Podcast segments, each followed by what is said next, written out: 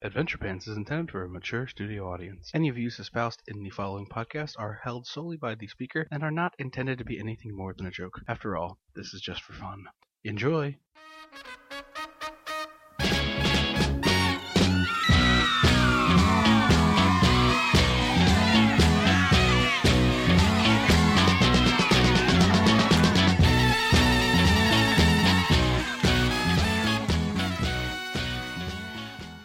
Hello and welcome to Adventure Pants number eight. The guest with me this week is Matt Kazumchik. Hello. Did I do it right? Did I say You it did. right? Yeah, okay, that's right. okay. I That- was I made you say it, and I, I still wasn't sure I was going to do it right. Uh, Matt just showed me a little bit of a sneak peek as, of this story as far as uh, some visual aid and, uh, and videos and pictures. So I'm I'm very very excited for the strings that will put all of these pieces together. But looks like a bit of a safari adventure we have uh, this week. Why don't we jump right to it? Um, so in the fall, actually, it was late summer, early fall of 2011. My wife and I traveled to South Africa. Um, we flew out, um, went through London. We spent a day in London. Uh, like I flight got in at probably about 6:30 a.m. Okay. and we just got off the plane onto the express train into London, did the whole city of London, got back, came very close to missing our flight, made the flight, and then another 14 hours to South Africa. okay. Landed in South Africa, and it's like six hours to Kruger Park from Johannesburg. So you're talking you're talking a, you're talking about six or so hours to London, and then another 14 hours, and then another six And then another by six- car or yeah. bus or something. Yeah, by it was yeah by a by a little van. Okay. um, six hours uh, plus the 10 or so hours we spent in London. So I was pretty much awake for what, what's that about 35 hours? Yeah, yeah, like that's that? a long stretch. And and then you get to the the the safari camp. And safari camp is it, it's beautiful. They have these fences up around. Um, I think when we pulled up the first day, there was actually a giraffe just hanging out in front of the front door That's awesome. and the you could see its belly from the windows. Okay. It's- they're so tall. Oh, yeah. uh, I, I can't. Ex- They're, stupefying to be that close yeah. to these things. Yeah. yeah, and, and and you look at it and you're like, oh, they look kind of dumb and goofy, and then you're like, man, if I took a kick from one of those, I'm I'm done. It's oh, over. absolutely. So the giraffe kind of meandered off, and we all got out of the car. They're like, okay, put your bags down. We're going for a drive. And so they right they to it. put us into awesome. yeah, and and a drive, a game drive, uh, is basically they have stadium seating in the back of what is essentially an F one fifty, and you drive Yeah. through at this at this point it was a private game reserve. Um, they had uh, that night we from we we heard this noise. It's just this kind of low. Um, it was a low roar. It, it actually, it sounded like plaintive almost. Okay. Just kind of like this, this, this, like humming. It, Like almost communicative, sort of talking. Yes, very, Okay. just kind of like, kind of. It, apparently, what it was was there was two young female lions who were part of a pride, and all the male lions in the pride, or the two of the male lions and three of the female lions, had gone off on a hunt, and they were calling to them to let them know, "Hey, we're hanging out in this field. Come see us when you're ready. Come see us when you're ready." And it's just over and over. So we saw these two girls. That was the picture that I showed you of the the, the girl, the female lion. Her mouth was wide open, teeth out. Yeah. Um, just that's that's her roaring. Yeah. Okay. Just making okay. this call to Yeah. to these other lines. Uh, and then our guide gets a call on the radio, and they're like, uh, the they're coming back from the hunt. The other ones are coming back from the hunt. And so he drives, and at this point, it's gone from sunset, where we saw the two girl lions, to dark. And you see the guide flashes the light onto the the biggest cat I've ever seen in my life. The the animals at the zoo don't do it any justice. Like being that close to it, they were. It, it, was it was probably I, I want to say like 15 feet long. That's obviously not. right. Yeah. Right. It's the world's longest lion.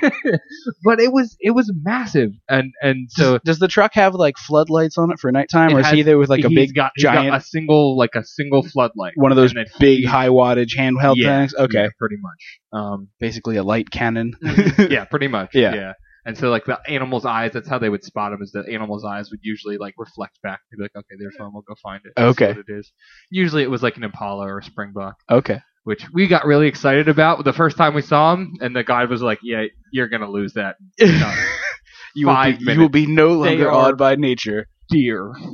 so, um, so you know, we did a couple of these game drives, uh, and then we finally got to go to Kruger Park, which is, I believe, it's the size of New Jersey.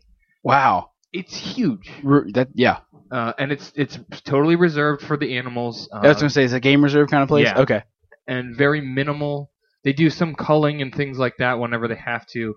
They do some uh, controlled burns. About, I would say probably like every every so often, probably every five miles or so, there would be like a field that was just black because they had just burned it. Okay. They had um, J- and just to keep it under control. You, just to keep it under control, okay. so that if a fire does erupt, it only goes so far. Gotcha. Okay.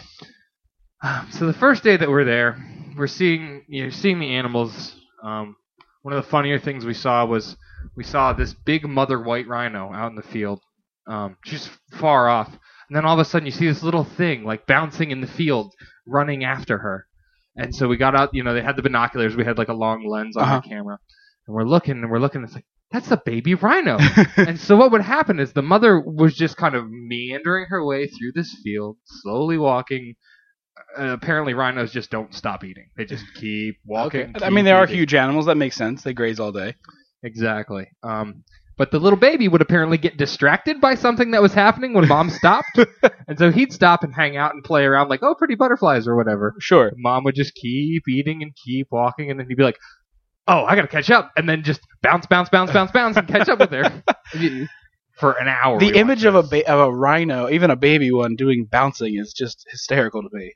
It was it was like it was like a puppy, Right. It was just like a little tiny puppy. But puppy. they're such a massive creature that it would like do that sort of pouncy yeah. hop thing. It's hysterical. They were it was it was it was yeah it was unexpected. Yeah. to say the least.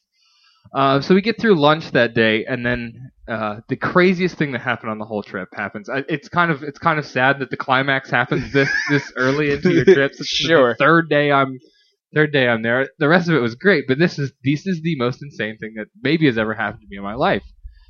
Uh, we're driving down a road, and our guide sees a herd of elephants. Um, and elephants, females travel in family groups. They travel with usually a matriarch, her daughters, um, and their children, and they kind of travel in a pack. And usually the male elephants are only found at one time, which would be Yeah.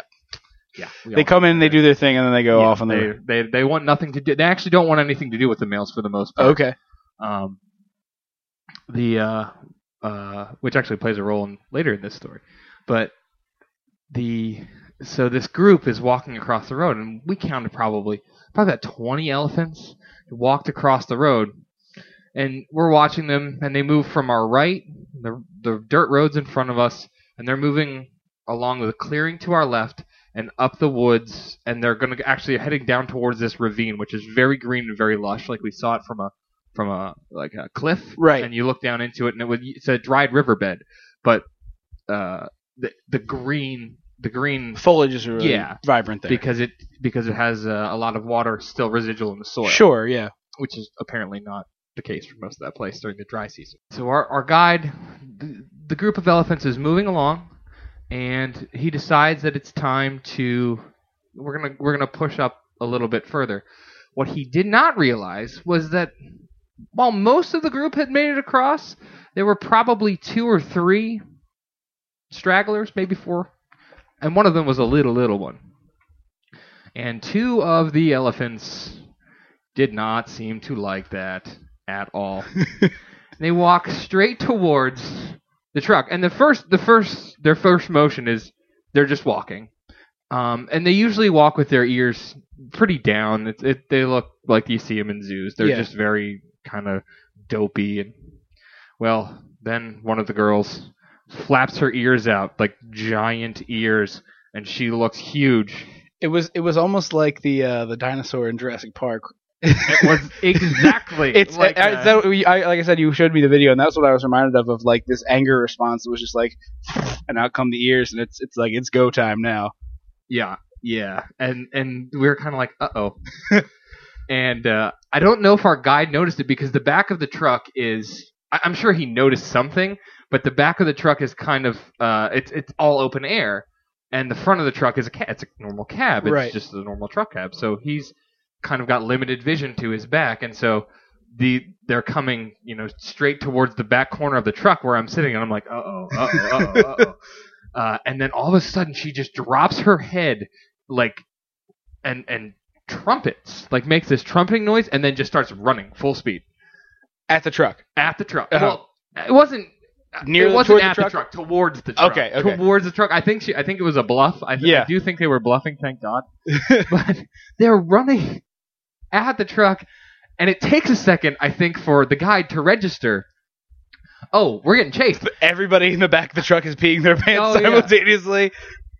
but laughing hysterically because at this point you're looking at these you know these animals that, that are 10 tons or more and they're very clearly pissed Yeah. and they are very clearly larger than your truck and they are very clearly if if they get a hold of you and they really want to you're you're done Oh, absolutely. so there's there's nothing to do but just kind of laugh nervously and be like well let's find out if you have to go, this is a way to do it, I guess. I was think I was actually thinking that there was a point where I was, I was like, oh, well, if it's got to be now, it's got to be now. Right. Like if, if you have to get invited to a funeral, the funeral where they're like, well, he was on a safari and he got trampled to death by an elephant. I feel like that's a pretty high level funeral as far as you know. If you have to go, that seems like a fun way to do it. Yeah, I, I would have to agree. I, I, I wouldn't I wouldn't probably be that upset No. about about it. Um, so they chase our truck, and like I said, it takes our guide a minute to get the truck started. Okay. Um, well, not really. Like it feels like a minute. It was probably a matter of like three seconds. Sure. It gets it started. It sounds like it sound. The truck sounded sounds like an old airplane. It just has like this horrible engine to it. I think it was probably like a like a 2001 Ford F150 that's been rebuilt so many times. Sure. And so I'm thinking to myself, well, and, and it, it's uh, probably on dirt roads all day, Yeah. so it's just you know bouncing all over the place. Yeah, and and how well is this thing maintained, and how long is it going to hold out? And, well, we're going to make it through. I don't know. What happens when you put the pedal on the floor? Does it accelerate or does the engine fall out of the bottom of the vehicle? Turns out it accelerated. Thank God. yes. But then he stopped. He stopped. He gets to a point where where he's like, "Oh, I think we're safe." And they had slowed up a little bit. There was a there was a bush in the way, and they kind of slowed up. But he when he stopped, they were like, "Okay, we're coming again." They trumpeted again. They just kept running, and then he was, "Okay, we're off," and, and drove down to the bottom of this this hill Yeah. and and they stopped and they just gathered in this huge group, which was really neat to see because the bigger elephants. So they had a couple of little tiny babies, like little tiny babies, which are you know three times the size of you and me. They're the size of a car. Yeah. Yeah. Um, they hid in the middle of the group, and all of the all of the bigger uh, females stood facing out. So they circle the wagons. Yeah, That's exactly, awesome. With their tusks out, and they were. Um, uh, our guide said it was like a normal a normal response for them. They were picking up uh, dirt and throwing it into the air with their trunks. And he said it it just it is a distraction and it's um it's it clouds them a little bit. And, Okay. and they they do this all the time whenever they're threatened. That's fascinating. Yeah, they it, it was it was a really interesting Sure. thing to watch.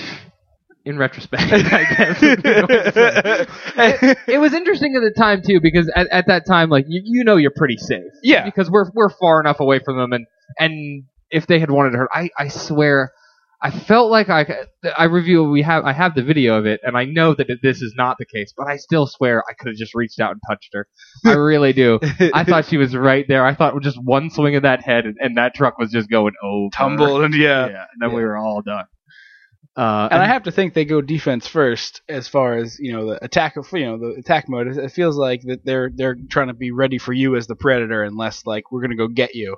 Yeah, I think that's exactly what it was because, like I said, they formed that protective group, and then once they kind of were like, "Well, it's not moving towards us; doesn't want anything to do with us," then they decided to move down back across the road to the other side because, as it turns out, there was a male elephant that was walking through the area. Okay.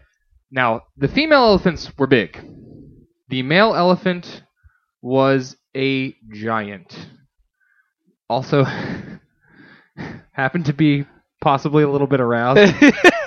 Well, he did hear all that all that carousing and whatnot. and there was a kid on our on our little jeep on Mhm. our safari trip, and he asked his mom. I'm not kidding. Asked his mom, "Mom, what's that hanging from the elephant?" She goes, "Oh, it's his second trunk." That's fantastic. Um, so as they were walking back to get get away from this male elephant, the two or the one of the the one who really led the charge against us ran back down the road and just trumpeted at us one time. That basically said, "Look, we're moving. Don't come back here. Don't do it." That big roar. Yeah, yeah. So that was the that was like I said the craziest thing that happened to us on the trip. And you know, three days in, there's a lot of really cool stuff that also happened. Is the shirt you're wearing from this trip? it is Okay, actually, Matt yeah. Matt has a shirt on that's got sort of like a, yellow, like a caution type road sign with an elephant on it. So I was, I was waiting for that to play into this because I was like, you, you either planned this really well or it was a nice coincidence. No, my wife, uh, as soon as she saw it, she was actually kind of sad. As soon as she saw it, she was like, I have to buy that. Yeah, And they only had them in larges and extra larges, and Adrian is a little tiny thing. yeah. And so she was kind of sad because they didn't have an elephant crossing for her, but they had a lion crossing. That's that's Uh, which e- is equally terrifying, really. Yeah, but they didn't threaten us at That's any true, point. They yeah. didn't care about us. The elephants cared.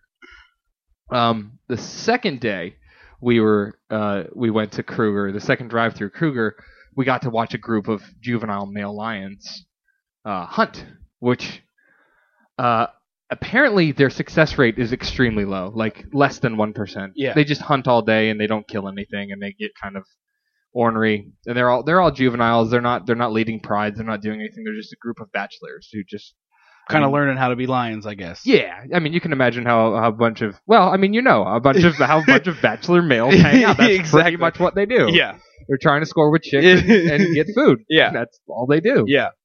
Uh, It's were- easier when you can go to you know California Tortilla or Chipotle or whatever. It's a little bit, a little bit easier. Yeah, yeah. Granted, and you know, your your enemy is not a uh, a Cape buffalo, which is what they were hunting, Okay. and they were they were apparently older male Cape buffaloes, which are apparently very very wily and also very very ornery. okay. What what they told us was so we stayed in a treehouse camp. I'm sorry, I'm going to divert from the lions for a second. Yeah. Talk about where we stayed. Um, we stayed in a treehouse camp, which was literally what it sounded like. We had a treehouse. We had a back porch that looked out over this stream, um, and we had a bathroom Mhm. that was not ensuite, and the shower did not have a roof. and it's wintertime in South Africa, which Okay. is not that bad, but I don't. I think it was probably about 50 to 60 degrees when we were showering, and you don't really want to be outside no. nude. Even with a hot shower, that's Yeah. probably not the best. And when the hot shower is over, then you're still got to get dried off, get your clothes on, and then neither the neither the bathroom with a toilet in it nor the uh, shower had an actual door. It was just kind of like a like a maze to get in there. It was like you take two turns and you would be in there. Okay. I think it was more to deter animals than it was anything else. Yeah. So Adrian, every time she took a shower or went to the bathroom, I would have to go and stand guard. With uh, and again, this is down and across the across a path from our treehouse. Mhm. So at night, it's very dark. And what they told us was what we have here are they have these things called nyala, which are just another form of deer. Like Mhm. it's, it's like the impalas, but okay. they make this weird barking sound, which we heard the first night. I was like, "What is that noise?" They just you heard this like yipping noise, Okay. which was apparently deer or antelope. It was a form of antelope. And frogs. There were frogs everywhere. Uh, but they said they also have Cape buffalo, and Cape buffalo are big giant cows, Mhm.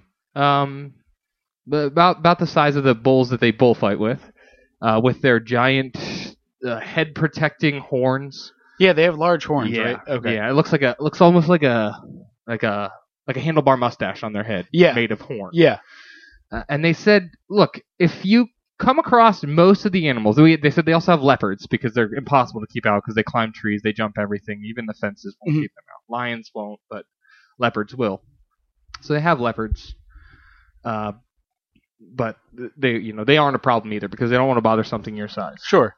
Cape Buffalo, however, they're just going to walk where they want to walk.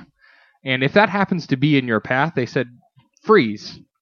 Because there's a 50 50 shot it's going to charge you, but it's his choice, not yours. That's insanity. yeah. and so one night we go to we go and I, I go escort Adrian down to the bathroom, and I'm standing outside the bathroom, and I hear this like heavy, heavy footsteps in the brush, and I'm like, oh shoot, we're in all kinds of trouble. Yeah. Again, again, I, I my mind goes into instant panic mode. I don't know if you've noticed this yet. Yes. My my mind is like like always. This is gonna this is gonna end poorly. Yeah. Yeah. So. So I was like, oh, just as a Cape Buffalo, we're in so much trouble so much trouble. So I run into the bathroom. Luckily, she had finished doing whatever it was. Um, and I was just like, Shh, wait, we gotta wait, we gotta wait. And sure, I mean, we heard the footsteps like Mhm. walk around the the hut and down towards the stream. We didn't, I mean, we didn't see anything. I was not trying to see anything. sure. Um, so we didn't actually experience the Cape Buffalo. But you're like in my her up. mind, we you're, did. you're boosting Adrian up. Like, Yeah. see if see if that's what it is. Here, just shove her out over the top of the bathroom. No, you go first. You're you're you're smaller, so you're you're more agile. Just here, look, see if it's that's what it is. that that bathroom also had uh, the most inappropriate frog in the world. You like Uh, to watch you in the bathroom. I'm It guessing. lived in the toilet. that seems like a poor choice. it, it it it would it sat under the the lid Mhm. of the toilet, and one night Adrian goes to use the bathroom. Uh, she opens the lid and the frog scares her. She just surprised her, Yeah. and she uh so she made me come into the bathroom before she used the toilet. to take the the key was on a stick. There Yeah. was like a stick attached to the key to the room, and to push the little frog off of the toilet, and he immediately hopped into the trash can, which was sitting right near the the toilet. So it's right next. I mean, right next door. And she said the whole time she was using the restroom, it was just staring at her, and she was like, "It's gonna jump on me, and I'm gonna jump, and I'm gonna run, and I'm gonna have my pants down, and it's gonna be Falling, yeah." and then a water buffalo shows Yeah. up, and I am screwed. Um, but the frog did not jump on her, and he actually, you know, while while he was completely lewd and inappropriate, he ended up being a It's more of a Uh, peeping frog yeah, than anything else. Yeah, but he ended up being a comforting, you know. I, I was pretty sure he wasn't going to kill any of us. Yeah, That that's true. That's true. Um, so that brings me back to the lion hunting because of the Cape Buffalo. Yeah. remember the lions are hunting the Cape Buffalo. Yes. and these. So we've. What happens in Kruger is you have the trucks, and there's a bunch of bunch of different tour companies doing a bunch of different tours, and they all have these trucks and buses, and there's even private tour like you can drive your car there. Yeah. If you live there, you can, or I don't know. Presumably, if you rent a car, you Yeah. can drive your car there. They drive. So we're all like parked and watching the lions on the right side of the road, Uh-huh. and the buffalo on the left side of the road. The lions are, the buffalo are kind of meandering through, and the lions are being really stealthy. Uh, there's some really good pictures that we ended up taking where it's really hard to even make out where there is a line, but when you see it, it's it's like one of those 3D images, Mhm. and you're like, oh, well, of course there it is, or almost like playing Where, Where's Waldo. Sure. Oh, of course there it is. Are they in uh, like a tall grass? Yeah, it's, it's in a, and like you know they they kept really low and their faces would be covered and stuff. Uh, but these trucks, well, we're trying to stay quiet, um, and we're fairly quiet. Their their engines are loud.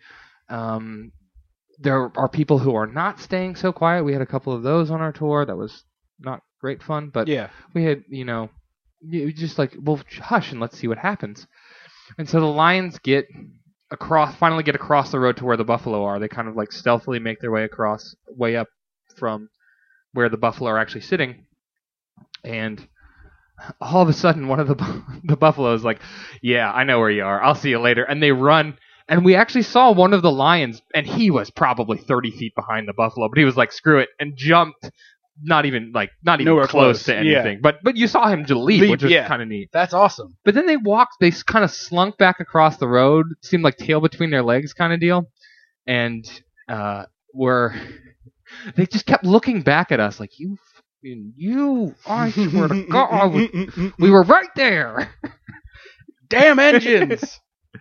um I, I guess the last the last thing that happened during the uh, the Kruger Park uh, trip, part of the trip that was was pretty exciting or kind of exciting, was uh, every morning we would take breakfast out on this patio. Mhm. Um, everything out there is basically outdoor. You do Yeah. everything outdoor. So they have um, they would just provide breakfast on the patio before you went on your game drive or your walk or whatever you were doing.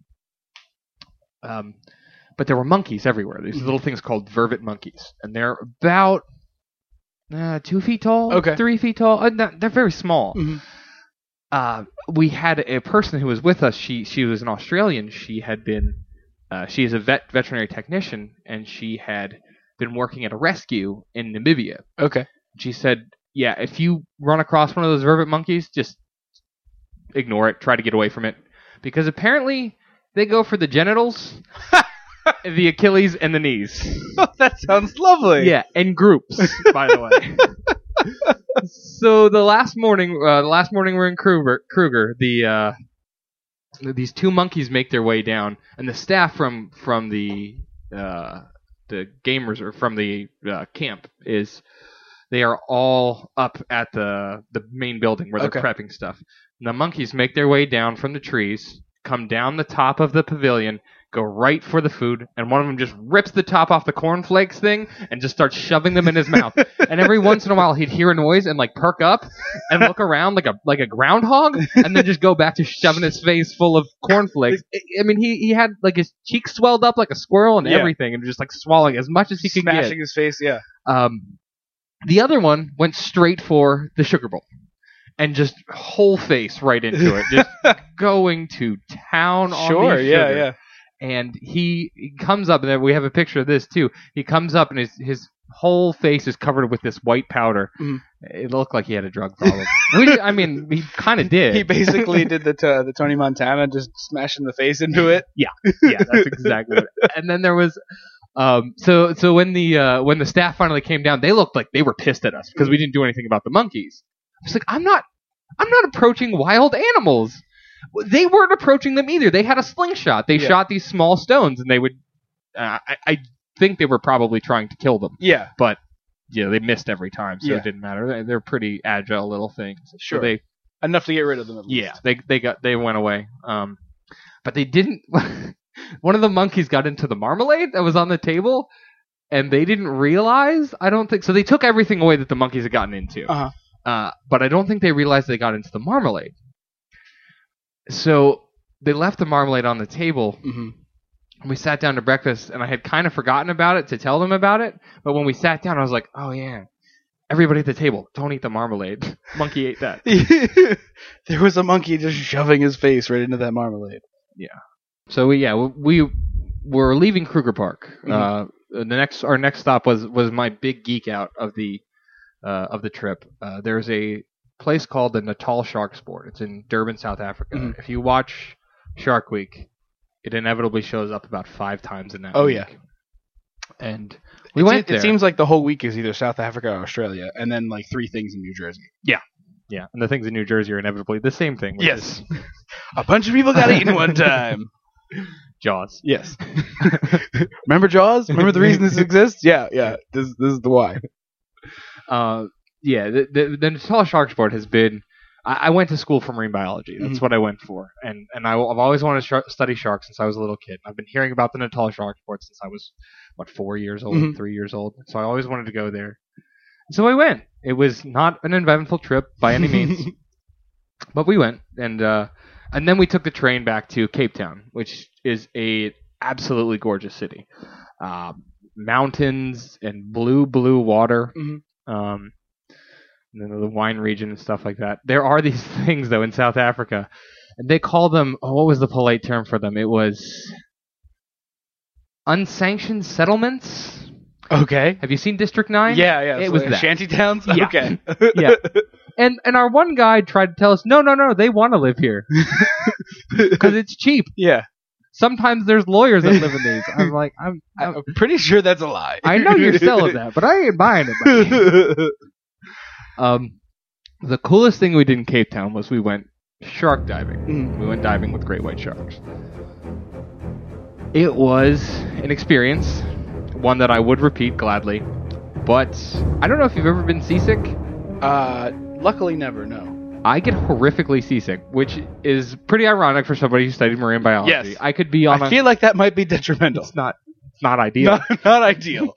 Um, I, I get seasick on the Chesapeake Bay. I, I am capable. I have been and am capable of being seasick on the Chesapeake Bay. Okay. That's how. So that's- very seasick Yes. is, is what you would. Yes. Yes. um, you go on this 40 foot boat. They take you on this 40 foot boat, and you go out to this off this island where Mhm. there's a bunch of seals. So the sharks always hang out, and they're like, you know, it's Feeding frenzy. yeah, it's 7-Eleven for them. Yeah. They're they're happy to happy to be there and eat anything that comes off the rocks. Um, and so they take us, and and what they tell you for seasickness is you get to the center of the boat. If you're in the middle of the boat, you won't feel the pitch and roll. You won't feel the movement as much. You'll be and you'll feel better. Which we- makes sense. I mean, logically. Yeah. Um, and we took a bunch of Dram. We took Dramamine. I loaded. I took some the night before, and I made sure to take some the morning that we went. Okay. So I'm You're I'm loaded dosed. for bear. I'm, I'm, yeah. Um, Loaded for shark, maybe is yeah. probably the better term. um, yes. The uh, so we get to this spot and they just kind of stop the boat. I, I'm not sure if they dropped anchor. It doesn't really matter. Um, they're like, okay, we're gonna prep for the sharks. Everybody go up to the top deck. That's like ten feet up, okay. and there are about six foot waves kind of rolling through the boat. It's not affecting the boat in any like real mean way. It's you know it's a But forty it's certainly foot long going to boat. be moving. But yeah, the top deck is kind of kind of coming down and like getting close to the ocean and then it's rolling over and the other side's getting close to the ocean and then it's rolling these nice gentle it would be beautiful if I was standing on the beach and watching them break. yeah. When they made me get up to the top of the deck, I again was in very very big trouble. Sure. Uh, and I just I just felt it like as soon as I got up there I was like this is this is this isn't good. I don't I don't like this feeling. Um, made it up there, started feeling queasy.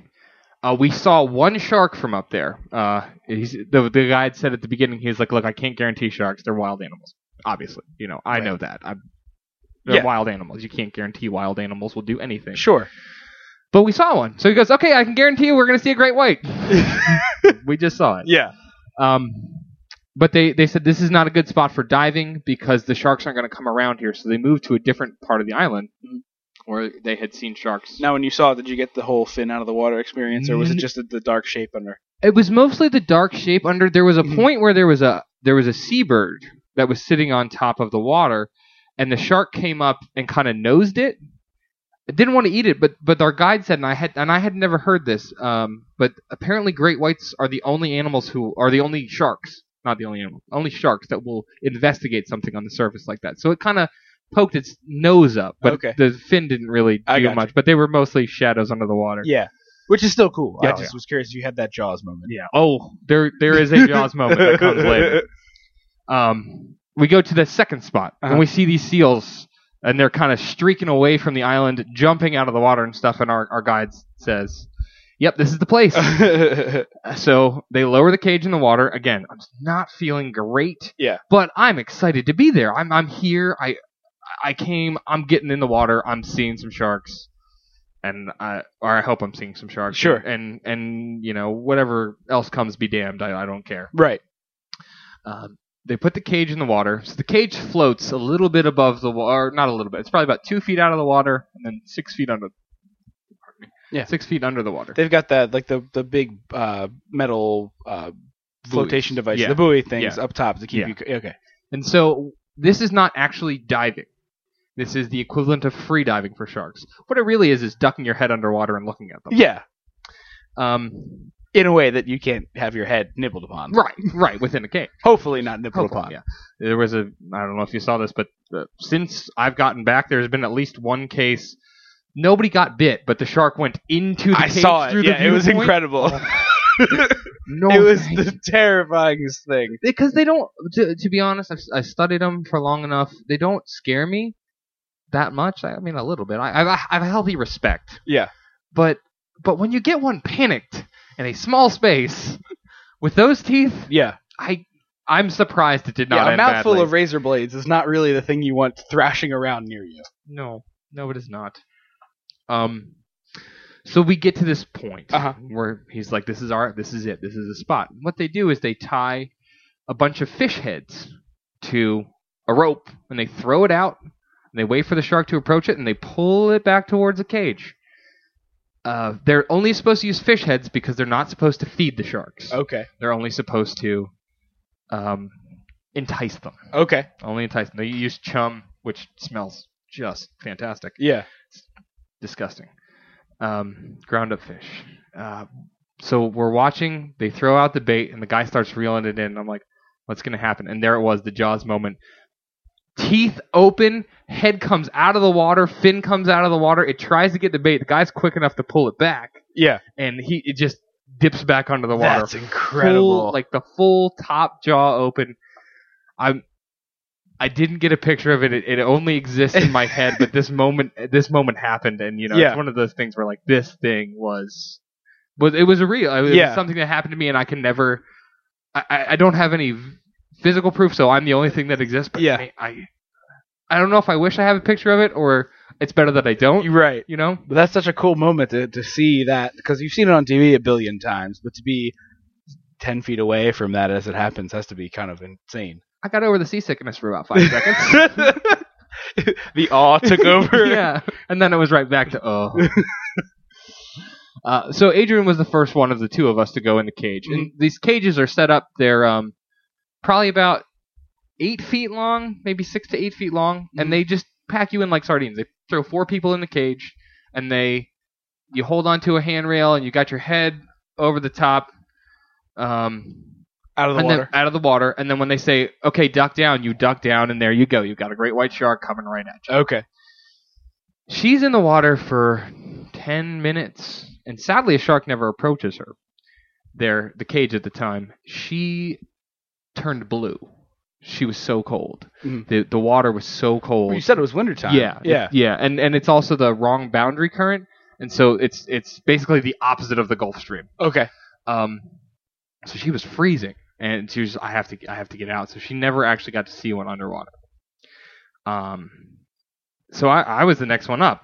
Seasickness again, be damned. Yeah. I'm gonna get in that water. I'm gonna see that shark. And I figured, well, you know, if I'm in the water, I shouldn't move that much. I should Sure. I should feel better. Yeah. Right? Uh, It's a good theory. It's an excellent theory. it is very wrong. um, we so I do get to see. I got to see the sharks approach the cage while I was in it about four times. Mhm. The biggest, there were three of them. The smallest one was about six feet long. Mhm. The largest was about eleven. Okay. Uh, eleven feet is a healthy shark. Yeah, that's, a big that's a big animal. Yeah, and they yeah, it it did. They just they would approach the cage. They they were funny though because they're they're very timid Mhm. or appeared. I. I I'm- not a shark psychologist. I couldn't couldn't actually speak to their You put 'em on the couch, you got your time. pipe out. Yeah. Well, you know they love that. yeah. They got to keep swimming though. Exactly. Um, they It's they, a moving couch. Yes, there you go. There you go. One of those treadmills. Yes. The water yeah. treadmills. Yes, that's The exactly forever what it is. pool? Yeah, you put the shark in a forever pool. You get there with the pipe, and you're like, "Tell me about your parents.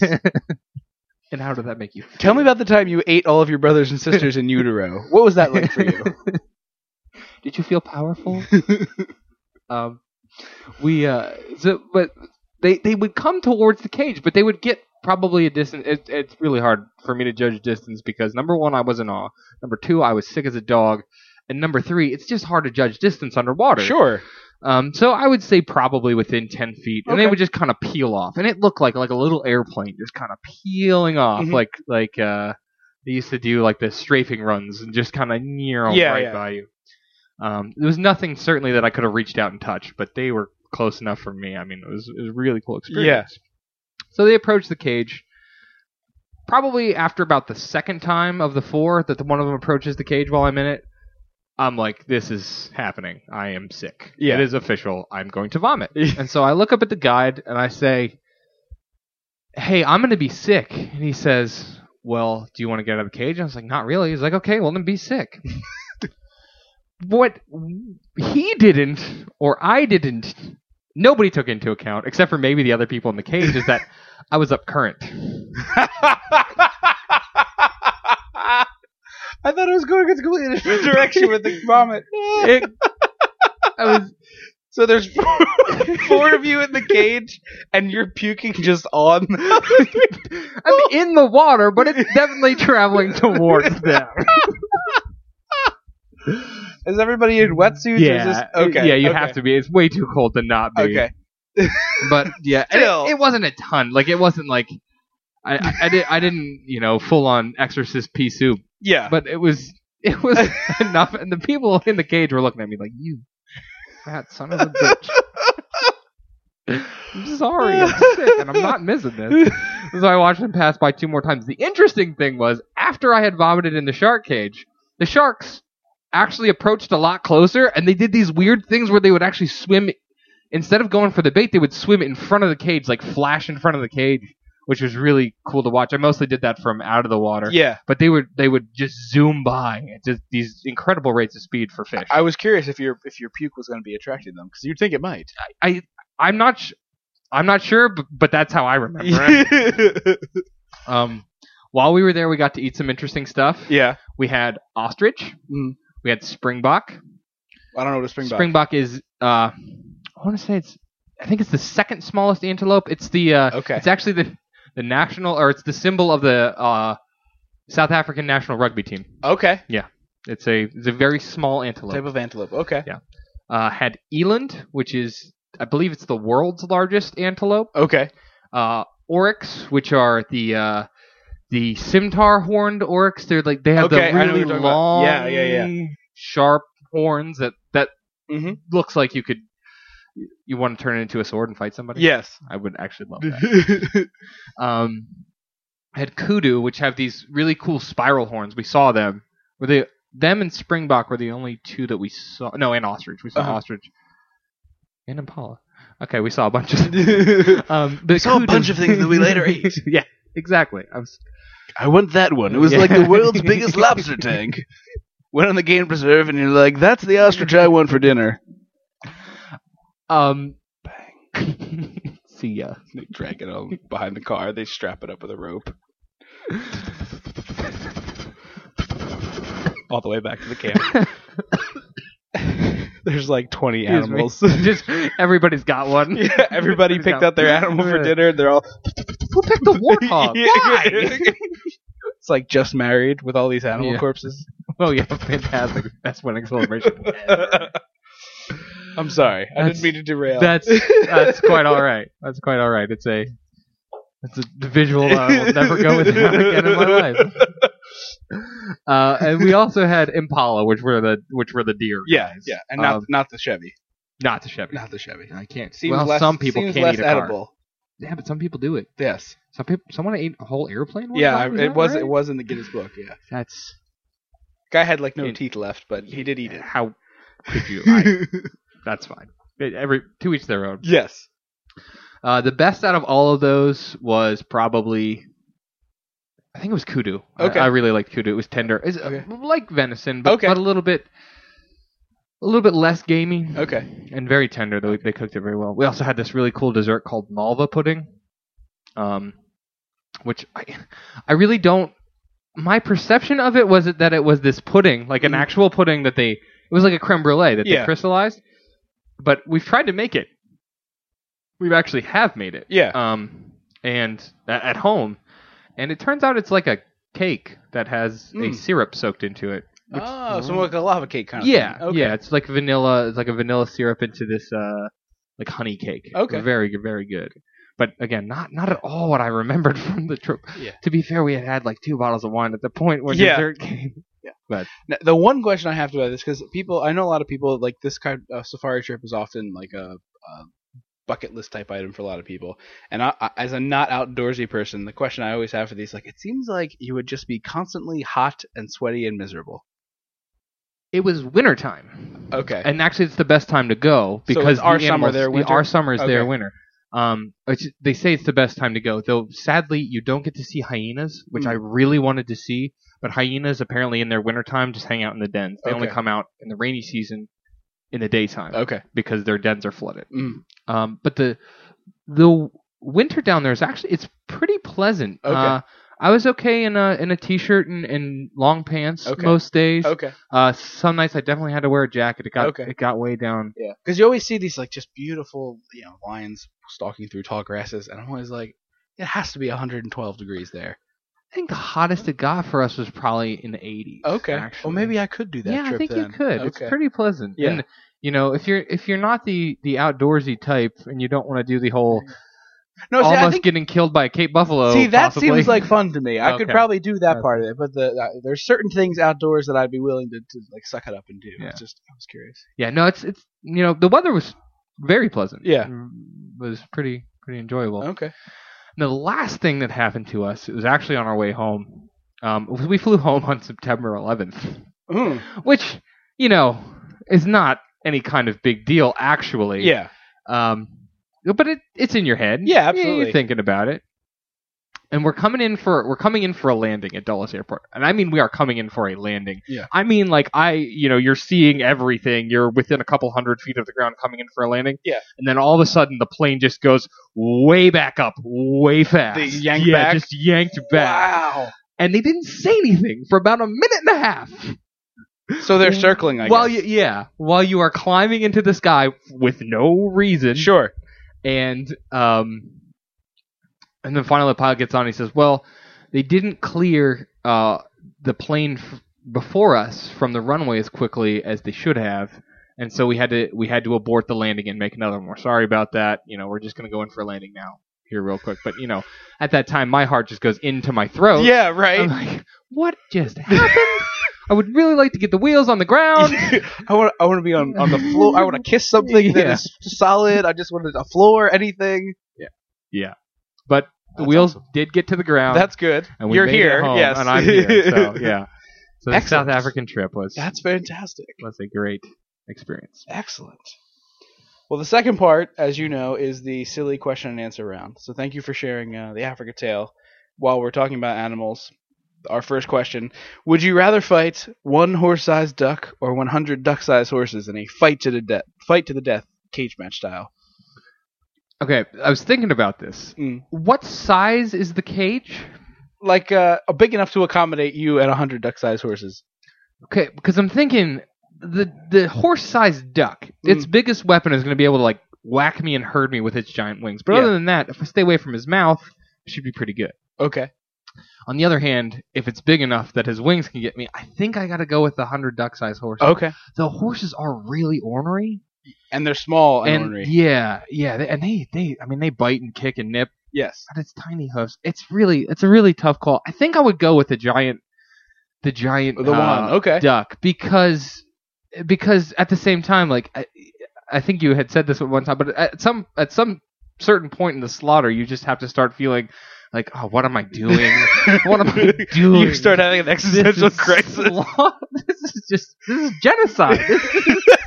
These are the only duck-sized horses that exist, and What they're am I- making me fight them to the death. Whereas you know one one horse sized duck that probably you know it's an abomination. It's against nature in some way. So Okay. I'm okay with offing that guy. So I think I'm gonna go with the with the with the horse sized duck. Okay, I think so. What is uh what is to your mind the greatest fictional vehicle? I'll tell you what. Allison stole mine. Oh the Nautilus, the Oh, SS okay. Nautilus. Just the coolest thing. It is a really just awesome the coolest submarine. thing. You go underwater, open the windows, hang out, you know, eat some, smoke some kelp cigars, and Yeah. do the whole Captain Nemo trip, minus the sinking of ships. But, Yes. yeah, I'm, I think I'm gonna pass on that. Yeah. Um, Or fighting the big octopus. no, I, I would be okay with the fighting Oh, of the you're big into the octopus. octopus. Okay. Yeah, Okay. Yeah. so long as I don't get offed by him, I'm good. okay. I'm good with it.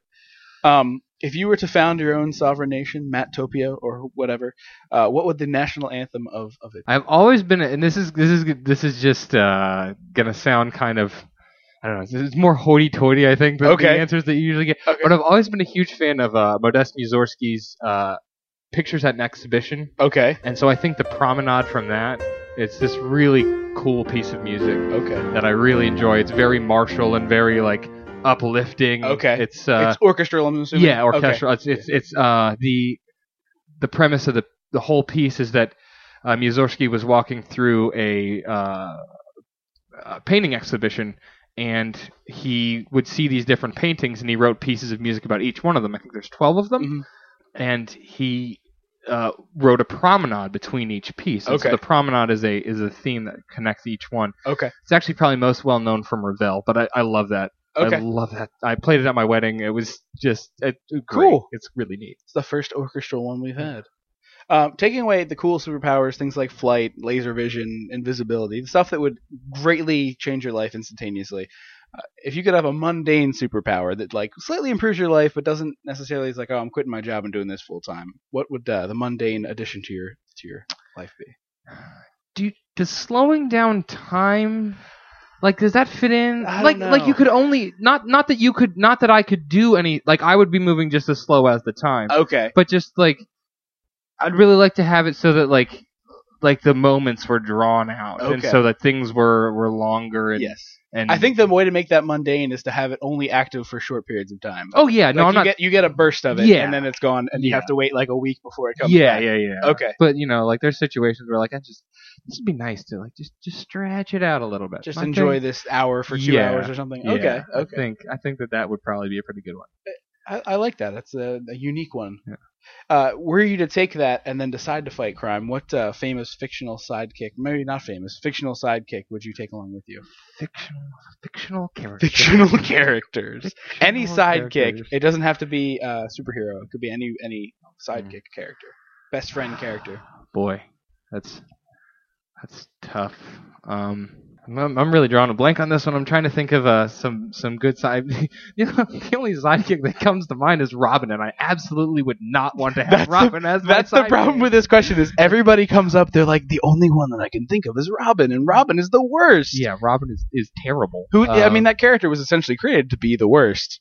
I did not know that. It's just well, he's always in peril. There's Yeah, no way. They're like, we need we need some gravitas. So there's a reason.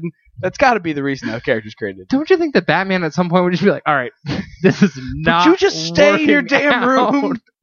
He's basically Carl from The Walking Dead, where it's just like, stay in the house, Carl. No one wants you outside roaming. Does Alfred count? Yeah, Carl, the worst. Alfred, I think Alfred would count. Yeah, he's certainly Batman's uh, second in command. And in the new movies, And- there is no Robin. So in, yeah, the moon, in, in the new movies, he was he bad mother. Yeah. I really liked him. he's stitching them up. He's Yeah. pulling bullets out. He's making them tea and scones. Yeah, yeah, yeah. I'd say that counts. Is there a great doctor side? Well, no, I don't know. I think I, I think I'm going to go with Alfred. Bones would be the great Doctor side. Oh, Sidekick. Bones. No, no, I've been. We're gonna get to that in a minute, but I'm just saying, if you're looking for a Doctor Sidekick, that's I've the Doctor Sidekick. I think I've been turned away from Bones. Okay. I think I'll go with Alfred. Okay. That's uh, If you could stop an invention from from being made, what would it be? Stop an invention. This is. There's been a lot of discussion about how complicated this actually is. Though someone had the perfect answer, which was Vuvuzela. It's your brother. yeah. Yeah, that was that. yeah. They really are terrible. They are They really are terrible. reality television in general. Okay. Is a, You're, you're gonna just Is- wipe the format. oh, I don't know though, because maybe reality game shows, even those those Real Housewives shows and things like that. That Okay. that does not. I mean, like I like I like certain reality television shows, like things like Pawn Stars and things like that. Which Yeah. I don't know what that says about me, and I kind of don't care.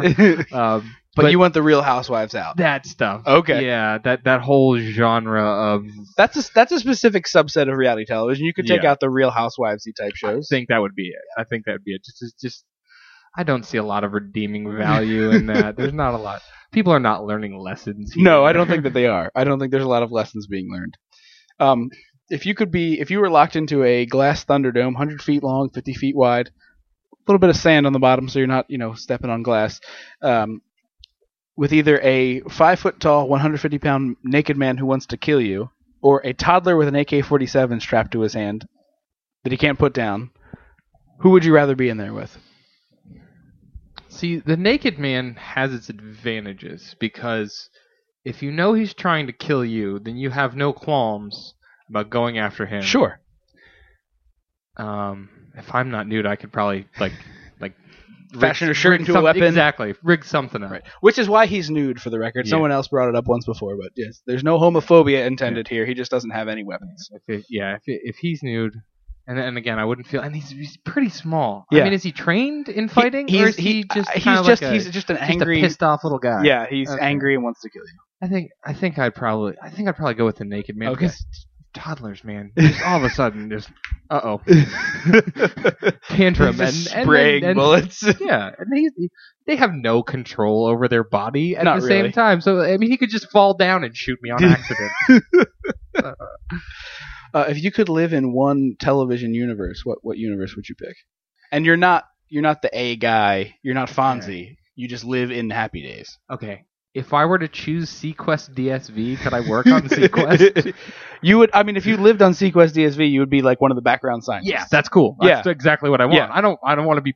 I'm not at risk as a background scientist. right. Yeah, you're just I want there. to be hanging Okay. out under the sea. Okay. We have we have another question that will come up in a second that deals with time travel, and people are always like, "Well, this, you know, if you're gonna have time travel, you have to go try to kill Hitler." Um, if you had access to a time machine and you could send back one of the Muppets to kill Hitler, which Muppets member would you send to be your assassin? So, I think that I could go two ways with this. Okay. Thinking possibly the Great Gonzo hmm because he does have the cannon, He does. uh, so he's prepared, and he probably has no qualms at launching himself at a person. Right. So the Great Gonzo would probably be ideal, but I also think there would be a certain amount of not poetic justice, but hilarity in having Hitler killed by Pepe, the king prawn. I am not a shrimp. so I think, and I guess Fozzie could probably do it just by terrible, terrible joking him to death would be pretty horrific. You have Hitler strapped to a chair Yeah, and you just just- just peppering him with bad jokes until yeah, he until he's gives just like. I can't take this anymore. I'm just shutting the brain down. I I think Gonzo though. I think Gonzo could get the job Okay. done. I think he, I think he's the man to get the job done. Yes. Uh, if you could win a contest for a year supply of one consumable item, what would that item be? One consumable item. So it can't be money. Like right, right, there's right. just a pl- they give you like a big box of some things. Mm-hmm. it could it would it have to be like one thing? Like if I said beer, would it have to say a specific? No, you could say you could you could have a, a year supply of it's beer. beer. Okay.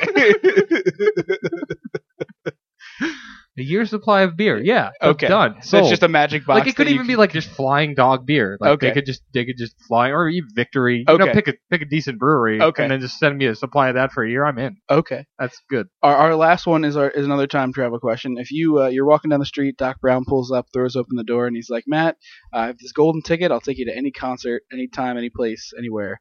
Uh, what uh, what what concert would you go see? So, uh, one of my favorite bands is a band called the Microphones, Mhm. and they uh, it's actually just one guy. His name's Phil Elverum. Uh, wrote an album that's called uh, the Mount Eerie, which Mhm. is just uh, really cool. It's like soundscapey and indie Okay. and, and, and very weird, but at the same time, the story that it tells is really beautiful. It's a concept album, um, and I like a lot of his other stuff too. And he played a show one time in a garage. I don't know where Mhm. allegedly in a garage lit by candles with um gosh now I can't think of their name the uh, the Texas band that that's all the all instrumentals they did the Explosions stuff in the Sky? explosions in the sky so Phil Elverum played a show with I- the- explosions that I in knew the, the, answer to that baffles even Yeah. me. yeah Phil Elverum played a show with explosions in the sky Okay. I've seen a recording uh, of like a grainy video of them doing my favorite Phil Elverum song, which is "I Want Wind to Blow," Mhm. and yeah, it, it blew my mind. It was so good. I just I, because they, you know, explosions in the sky is so airy, Yeah. and he's he's got like this very, very strange, very similar style, and they just Yeah, I mesh could- based on what you're together describing, so yeah. well. I I loved it. Oh, that's awesome. Very cool. I like the specificity. Um, I, we're gonna have a discussion now about uh, the Star Trek and specifically the the latest film. Uh, I'm hoping that uh, we now are past the point where people are going to get mad about spoilers because I think it's been two weeks. Uh, so at this point forward, we're we're probably in the next minute or so here going to start getting into spoilery discussion of that. So if you're still haven't seen Into Darkness and you want to, uh, go ahead and, and, and switch off until later. And and fair warning, we're already at the hour mark, which is usually where we end things, but uh, this is probably going to be a little bit of a discussion. So we may we may get up to the, the hour and a half mark depending on the ways that this goes. So just fair warning that you're in for a little bit more nerdery coming your way. Um, uh, you saw this movie uh, shortly after I did, and uh, was the first person I knew like face to face that had also seen this movie. So I was really excited to talk about it a little bit, and we we touched we touched on it some, and then I said, no, wait, we have to save this because this is good. This will be a podcast discussion, so just wait. Um, so at the time that you and I talked, which was like two or three days after the movie came out. Uh, I was in a position where I was like, eh, it was okay. And since that time, I've come t- way down on the other side of it. So, but before we get to that, explain your uh, Star Trek, your relationship with Star Trek.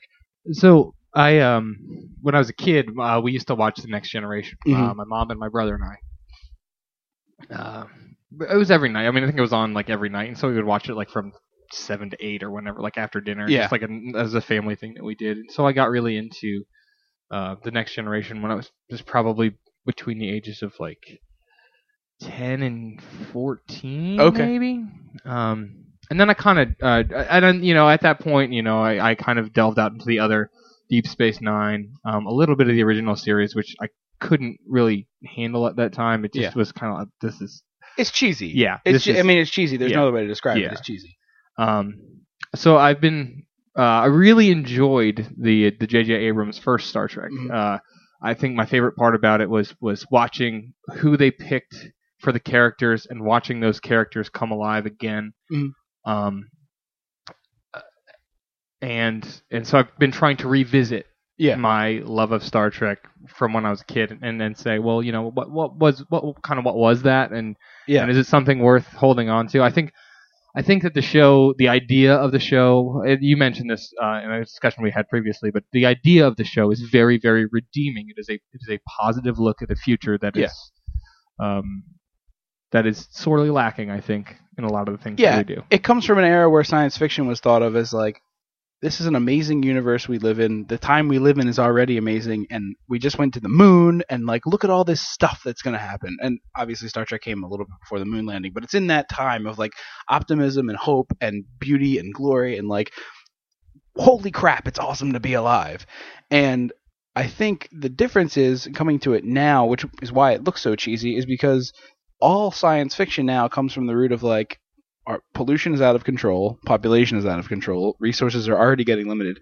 Like if you project 200 years in the future, like all of that's worse, and it's just darkness and despair and sadness, which I don't know is necessarily wrong, but it certainly is definitely a bleaker look at the world that we live in than than when Star Trek was like. Look, we're going to go to other planets and we're going to meet new people and we're going to trade goods and we're going to bring them into our little group and we're going to all do these things together and sometimes we're going to fight, but mostly it's going to be like, come join us. We're awesome. So that awesome view of hope sort of for the future and the glory of the future that what, what it is going to bring. I don't know, but it's going to be great.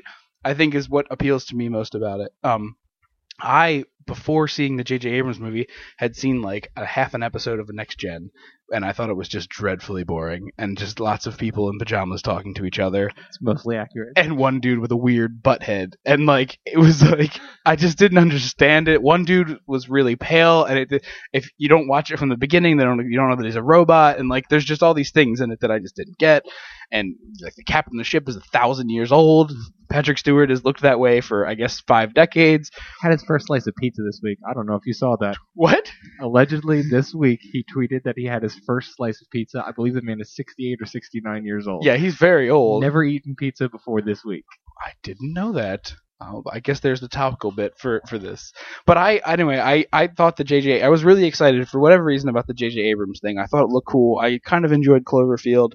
I was never a big Lost person, but just something about that trailer, the uh, even the opening, the first teaser where they had a bunch of guys doing uh, welding, and then it kept pulling back and pulling back, and you realize what they were welding was the Enterprise, and I was like, that is cool. And I just the whole marketing campaign for it hooked me. It was marketed well, like you're a nerd, you should like this. Like, all right.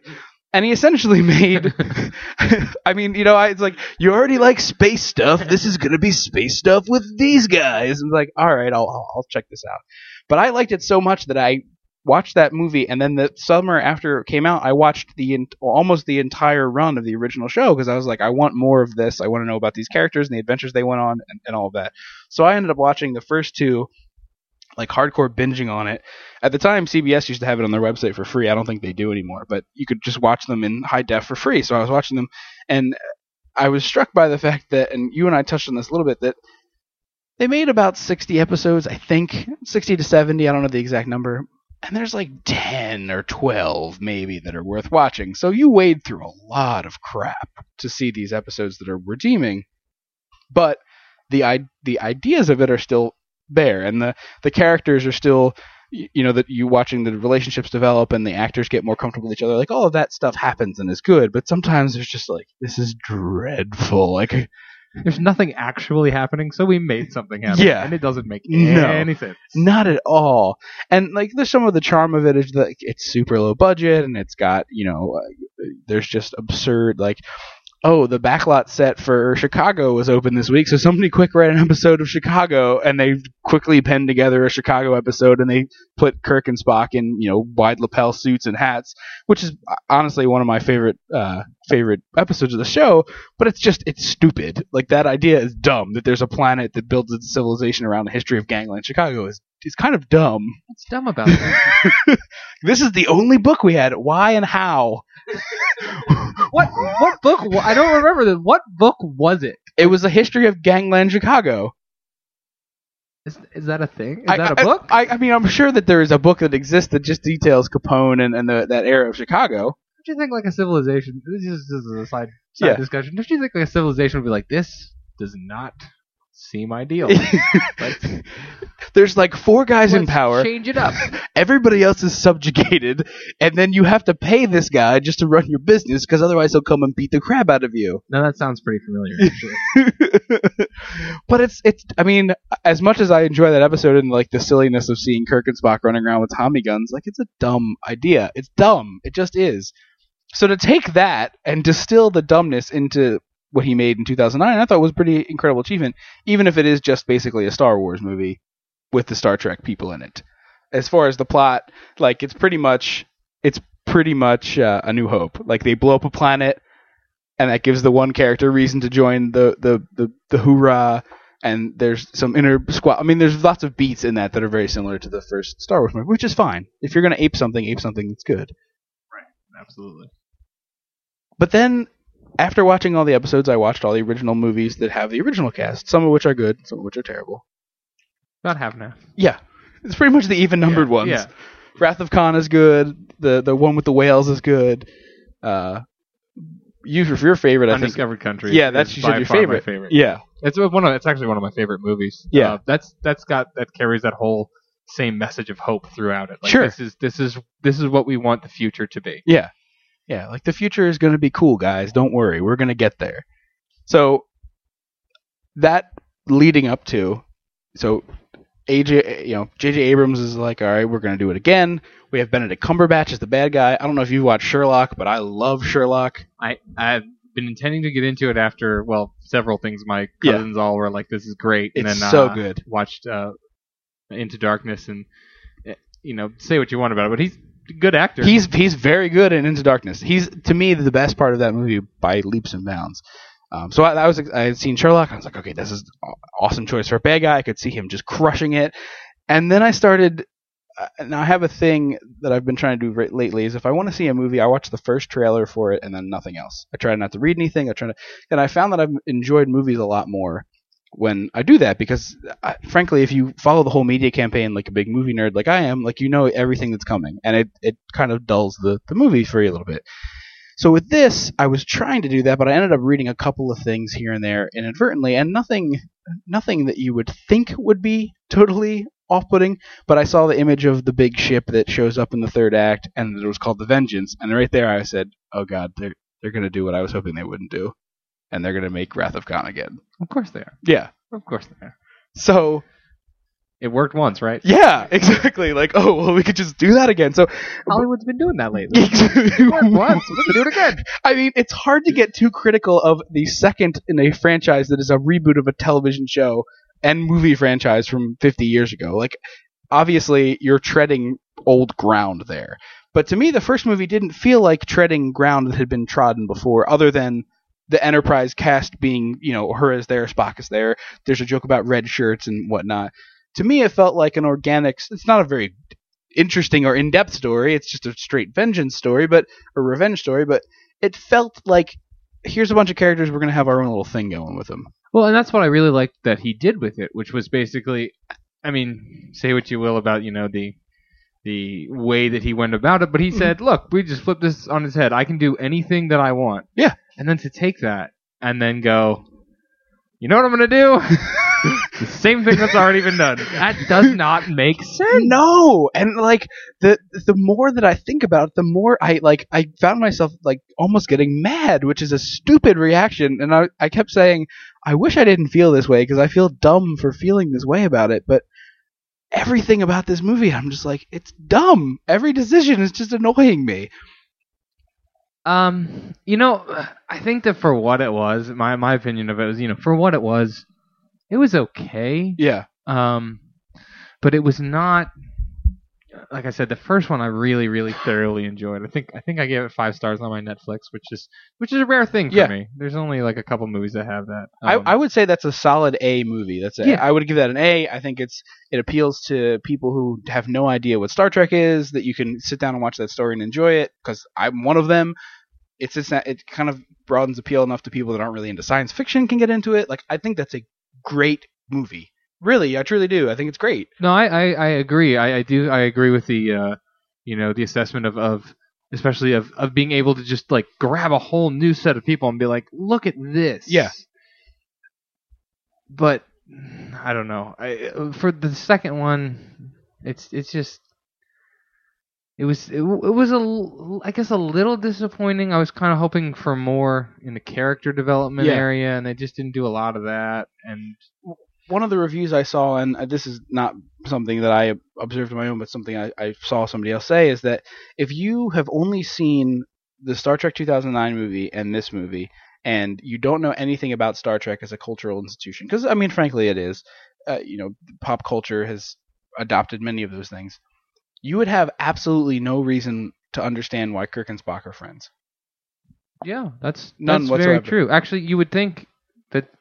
Yeah, you know, I never actually thought about that. Just because you know my previous my my previous stuff informs us. Like I know you know Kirk and. Spock are friends. They're Yeah, buddies, and but- him but and this, Spock and Bones roll around. should not be friends. But at the same time, like you, there's an interstitial space there Yes. between Star Trek and Into Darkness. You don't know what happened there. No, but even with that, so like the first movie, there's that sort of they rub they rub each other the wrong way, but they sort of get to a begrudging acceptance of one another, and like each of these guys is a worthwhile person to have on your team. I might not want to have a beer with him, but he's a guy that I can trust, and I- I'm willing to put my life in my in his hands, and vice versa. Seems to me that first movie is building to that. Like Kirk is young and inexperienced, and then he you know grasps how to lead. Great. In the second movie, it immediately starts out with them fighting with each other. Yep. and that kind of keeps going a little bit. yeah. And then and then all of a sudden that stops going. Yeah, and then they're best friends. Like when it's convenient for them to be upset, they're upset. Well, but you know, I think that maybe the, the original had a little. I, I guess there's probably more between Bones and Spock. Yeah. But they, but they, but they still had that kind of that relationship where it was just like sometimes, man, sometimes, Yeah. I'm just done with you. But then they also would play three level Star Trek chess Right. and drink uh whatever Romulan Romulan ale. Thank you. Can we get some? There's beer in the fridge. But like that, so like they had both of those things where you'd have like a little moment where two guys sit down and play chess together and have a beer, and then like God, our job's crazy, right? Uh, you see that green chick? Uh, You know, Sorry about the stuff I said about you being a half breed. Yeah. Is that line? When's Pon Farr coming up? You need to mate again soon. Like you, like they would have like dude bro time that they wrote into the show that like filled in those gaps of like why do these two guys who are constantly wanting to punch each other are they friends? And you you got it. Like everyone has a friend that they can get into a scuffle with, but you know that the, the friendship overcomes that. But if you were to just take the moments that you see in these movies, even including the like little asides where they walk down the hallway and talk to each other, you'd be like, why the hell are these two people friends? And when they have that moment where they do exactly the Khan thing, the screaming Khan, Yep. I laughed. I was laughing in the theater, and I wasn't the only one. I, I, hate to throw Adrian under the bus. I think she might have been crying.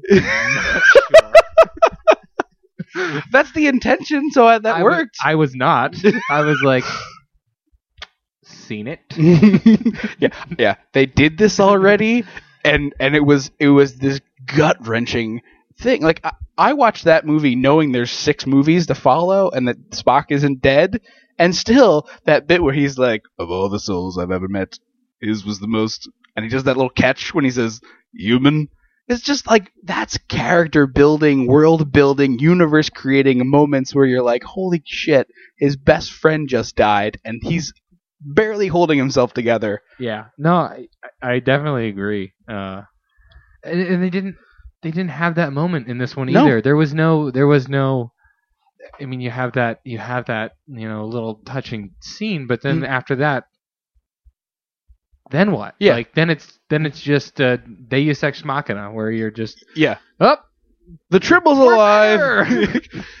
And and the thing that the the other thing that that drove me nuts, and Allison and I saw it, and she turned to me even while I was saying it, and was like, "Why wouldn't you just use somebody else's blood?"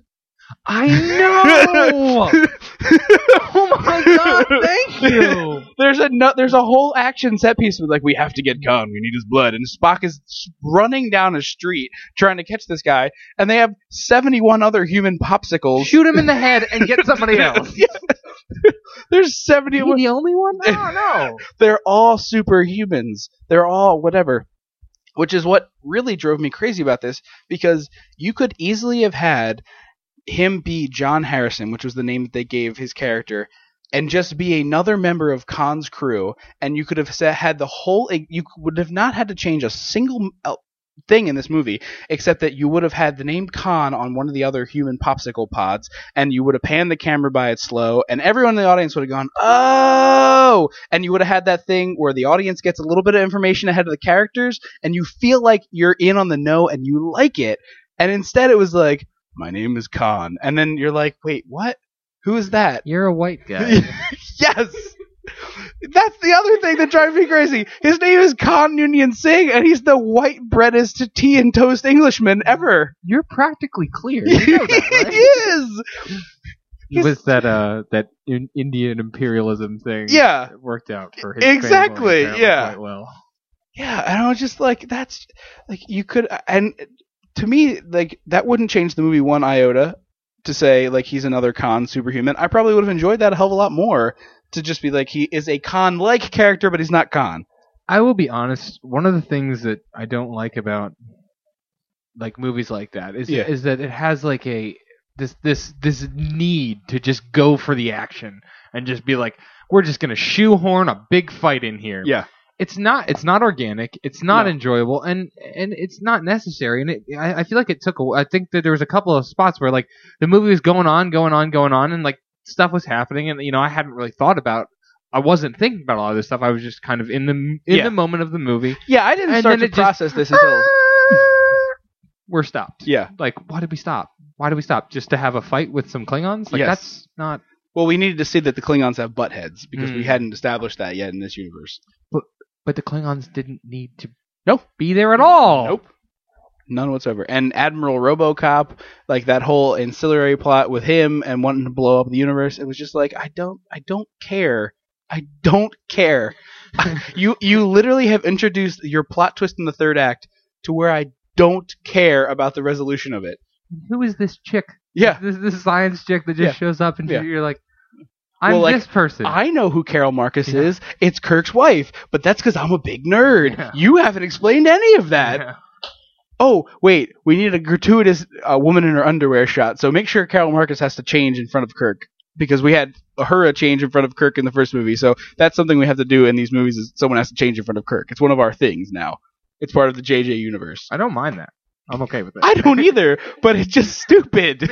Agreed. She's a beautiful woman. There's nothing Agreed. wrong with seeing her bra, but it just there's literally no need for that. And it's just the kind of things that you're like you imagine Orci and Lindelof and, and Abrams bed like who do we get to see in her underwear? uh, she changes in front of Kirk and Kirk accidentally turns around, but not really accidentally, you know, kind of like that thing you do, bro. and they're handing the script.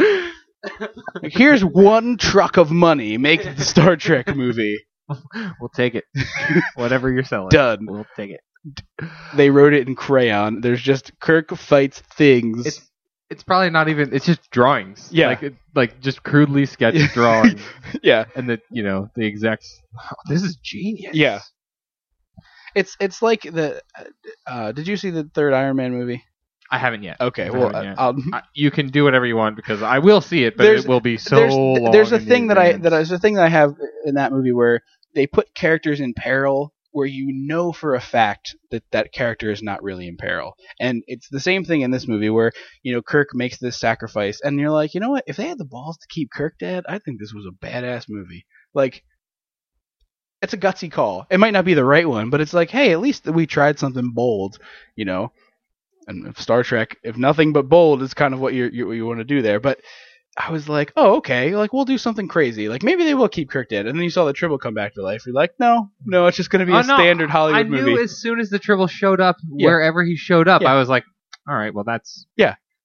Oh I- yeah. I know what's happening at the end. Yeah. and I know what's happening at the end. Yeah. also, uh, and uh, not my point, someone else's, but I guess Tribbles and humans have the same blood. totally. Why would they not? Mammals. they both have hair, Yeah. so same Like, blood. it's probably not a mammal, is it? Uh, From a different planet. Yeah, I don't think they. no, It's different. it's a it's a completely different it's a completely different species of of thing from a different planet, and yet when you inject it with magic human blood, it comes back to life.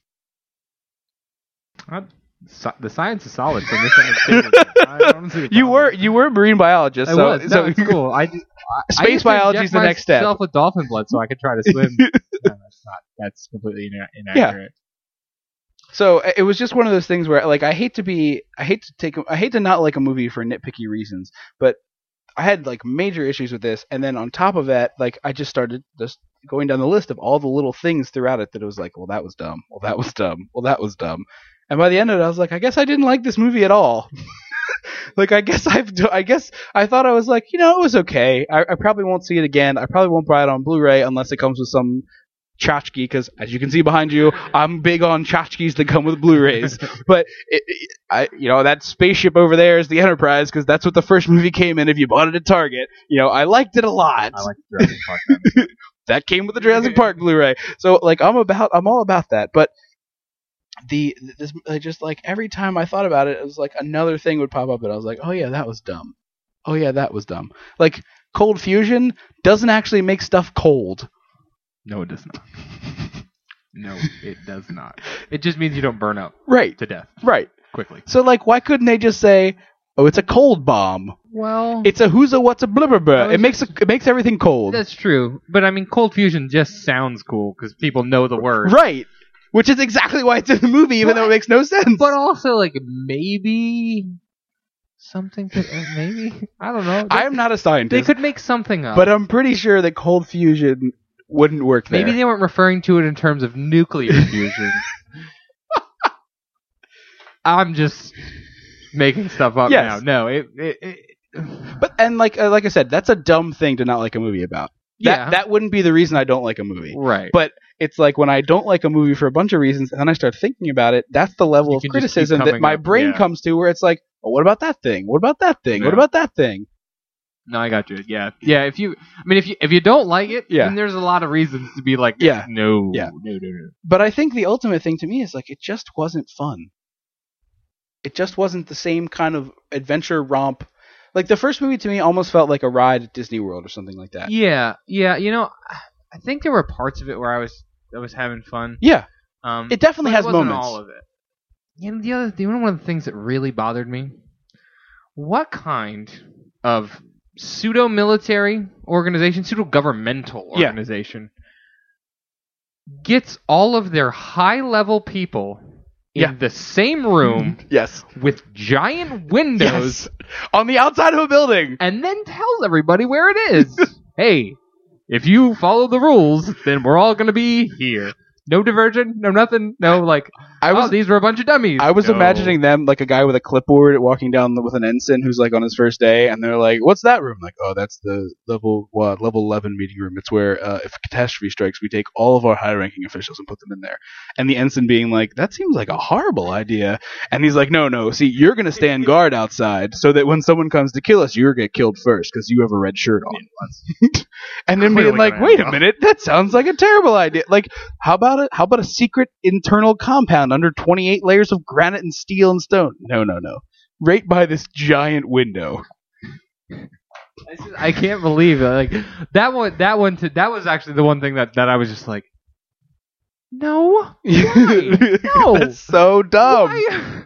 Do we just hate everybody in this room? Like we're just no, we just want to kill them. Actually, you know, we just try to get a good turnover in staff every so often. So whenever there's a disaster, we figure it's somebody's fault. We just kill all of them by Yes. saying they're all going to be here. Here's the neon sign. Yes. Eat at Joe's. yes.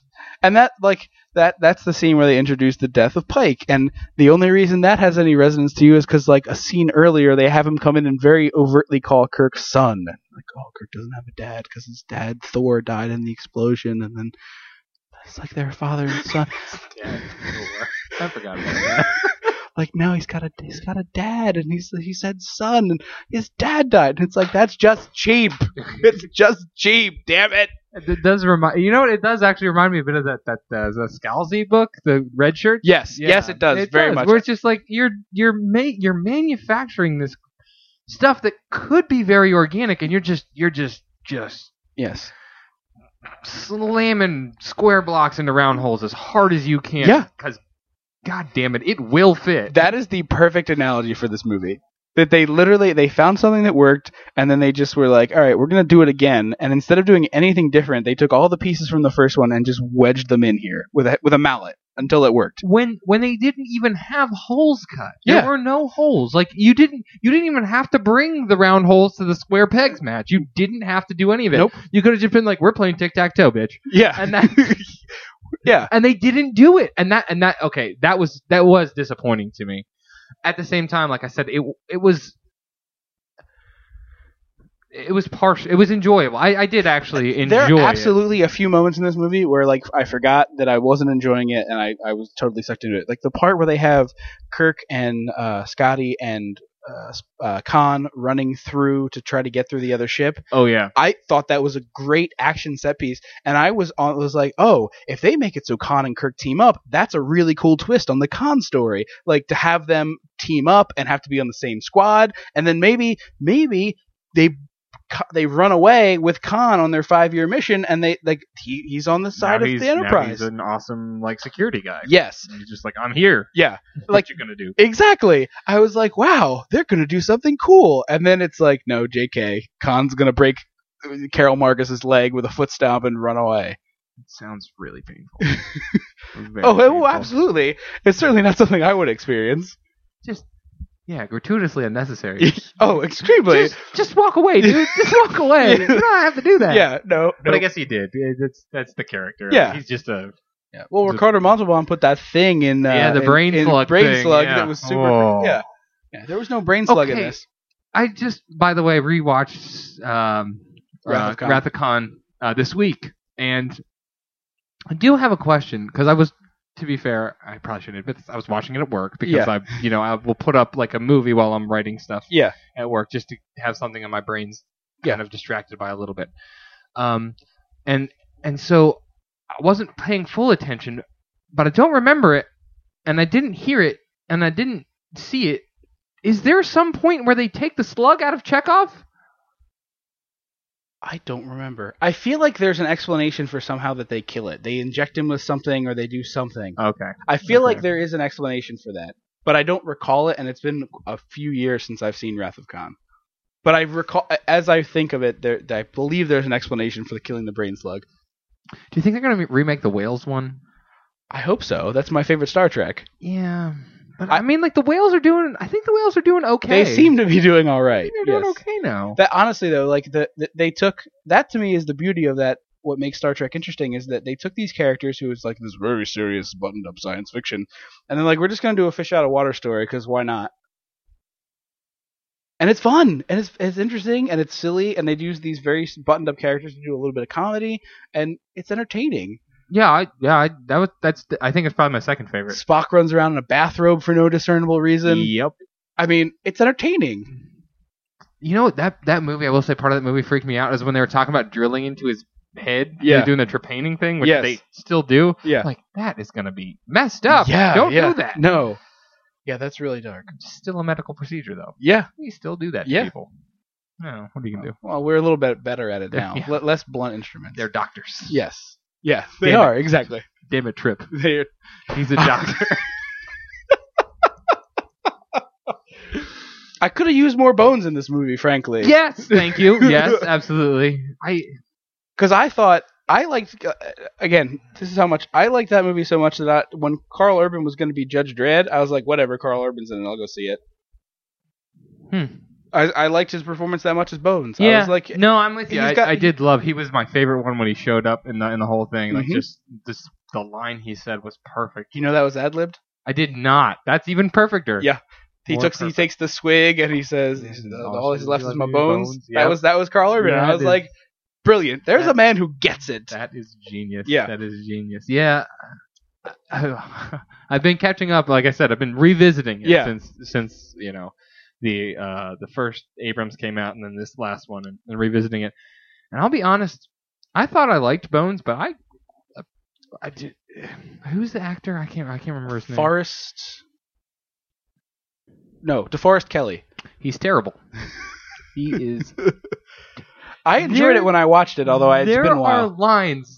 You know, in the movies he was better, but in the show, like there are these lines that are delivered just like, like he is a plank of wood, like he is just a board. Like, He probably I damn it, Jim, I am a doctor. Come on, man, a little bit. How about some emotion? Spock, you, you're not Spock. You know that, right? You're not supposed to be blank. You're supposed to be angry. You're actually pissed off at the guy who is like that. Right. So get it together. Right. And that, that and that's the things that that they did. Uh, and again, this is somebody else, not me. It's not my original thought, but they like. It seems like in the first movie they made these things where like, okay, well, Kirk is rough and young and green, but he learns to be good. Spock is emotionless except when he needs to be emotional. Bones flies off the handle all the time. Uh, you know, Uhura loves Spock, and it's like in the second movie, that's all we've established that these people can do. So that's all they do. Yeah, uh, and some of them don't even do that. Yeah. Like, did Bones fly off the handle? I don't He remember he, him. he he did one of the like, damn it, Jim. oh yeah. I do remember. I do. Yeah. but it was just like a like a throwaway. and it felt it Um, felt literally like a throwaway. Like, Yeah. oh, we have to. Damn it, Jim. Yeah. Next scene. Damn it, Jim. Is that good enough? Can I can I take a break Can now? I've been here for three hours today, and frankly, I'm sick of it. It is hot. I'm Southern wearing this stupid, weird wetsuit thing for no discernible reason. You're making me run all the time. It- I don't know why Karl Urban has that voice in my head, but that's what he has in my head. I like it. though. I think, I think that if he doesn't actually have that voice in real life, he should adopt it. He's an actor. He could do it. It's true. I think he should do it. I think it would it would make him cooler. he should also, if he doesn't smoke, he should pick up smoking. yes. Just sit there with a cigarette. Uh, the, the last thing, uh, people always get on J.J. Abrams for the lens flare thing. Oh, yes. Okay. Well, to to there's really no scientific value to the program. But there was like a Star Trek Into Darkness, the science behind it program on History Channel the Wednesday before it came out. So I recorded it and I was like, I'll check this out later. And I Do went they back. mention just real quick? Do they mention noise in space and how there isn't any? they do actually, and uh, they said that JJ cut the original movie completely silent, and people hated it. yeah, well, I don't care what people hate. there is one Be moment. accurate. That was the coolest part about like 2001: A Space Odyssey because Yeah. it was. I mean, granted, my wife hated that movie. But, Yeah. but I loved it because it was like, yep, that's what it would sound like. There is one moment in the first movie that's like real quick where like there's an explosion and a woman is screaming, gets sucked out, and then as soon as she hits Yeah. outside, it's just I remember that. Yep. dead air. And uh, You know, R two D two is in the first movie, by the way. I did hear that. I didn't Yeah. spot it though. It's in the it's in the explosion. I think it's the, like the fir- when the ship's exploding. Or Yeah. something's exploding. The very debris beginning. flies out. He just let it go off the screen. I'll have to look for that. But the the thing that I found amusing was in this documentary thing that was really just kind of a bunch of gobbledygook that like scientists would come in and be like, "This is how theoretical light light speed travel would work," and some of it was interesting, but it was all very like it was clearly like we have a bunch of guys who just want to be in a, a Starship Star Trek program, and some money was exchanged between some people to get some some promotion for Star Trek. 'cause this was basically a two hour commercial for the new movie. But even the cameras for the D- History Channel that were like on the set filming JJ Oh. filming were picking up lens flares. Oh. I slammed my pen at that. Yeah, I, I I mean, He he has them like it's not digital. He like builds them into the set. yeah, yeah. Uh, I I mean, I didn't know that, but I I, I assumed that whenever the way you were describing it. Yeah. Sorry. Um. Yeah. So yeah. So I did. it Whenever you said that, I was like, okay, that makes Yeah. sense. But you know, I don't. To be fair, I've never been to space. Me either. I don't know what it looks like. It's true. It could look like that. Yeah. But In there all those in all aren't those that many very very bright objects in space. No. there just aren't. No. There's like one close to us, and we can see it It's the sun. right now if I go outside. yeah, And then there's a second one that's not that very bright, but is bright enough. sure. This is the moon. This is the only two. Yeah. So where are you that all of these giant bright objects are overwhelming your what 22nd cent 23rd century spaceships, Yeah. starships that that are you know built to handle this kind of interstellar travel, but we couldn't figure out how to cut down on glare. We couldn't do it. We couldn't tint anything. we did not we did not have the time to polarize. We just didn't. There was no time. Look, we made transparent aluminum, but we couldn't figure out how to make it anything other than all the way clear. It's just perfectly clear. Impossible. It actually it actually picks up glare more yes. somehow. It's just it- the pilots are basically completely blind. Yeah, yeah. yeah, I mean, you, you can actually get glare from a blank piece of space with this stuff. We, Yeah. we can't explain the physics. We don't And, know. and even if it's not going to be the space stuff that's bright, the ship is so bright that it's just flaring everyone's like, why is your ship so brightly lit? Why is everyone on the ship like a medical operating bay? Tone it down. Just tone it down. How about some soft lighting in a hallway? How about we not have uh, 85 things that light can reflect Oh, off I of? guarantee you, they all have like serious, you know, psychological issues from work. Like work. Can you imagine the buzz that that stupid ship sounds like? You think you think fluorescent lights are bad? Just, Yeah. Yes. 24 hours a day. You're not allowed to dim the lights in your cabin so that if they burst in there, there's lens flares, just in case. Yeah, just in case. Yeah. Just in case JJ needs to see. You have to sleep in full brightness. Everyone in the future has learned to sleep without darkness. Don't worry, you'll adapt. Which is why they called it Star Trek Into Darkness. That was that was actually the secret Because meaning they of were it. hoping. They were they were hoping to find somewhere Oh, we should get there. we need to find someplace without light so that there's no lens flare. And yet another failure. they didn't do it. They could not make it. Well, thank you for coming on and talking for way too long about nerdy things. I've been Oh, wanting to I talk love it. about Star Trek like that for a while, so I appreciate it. And thank thanks you. for having me. yeah, thanks for sharing your story. Uh, if you like the show, please subscribe. We are on iTunes and Stitcher, and please uh, take the minute or two to rate the show, whether you like it or not. I appreciate uh, if you do it. Thanks very much, and remember, kids, wherever you go, whatever you do, don't forget your adventure pants.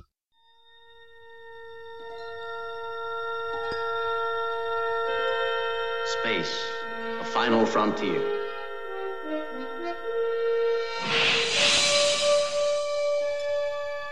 These are the voyages of the starship Enterprise.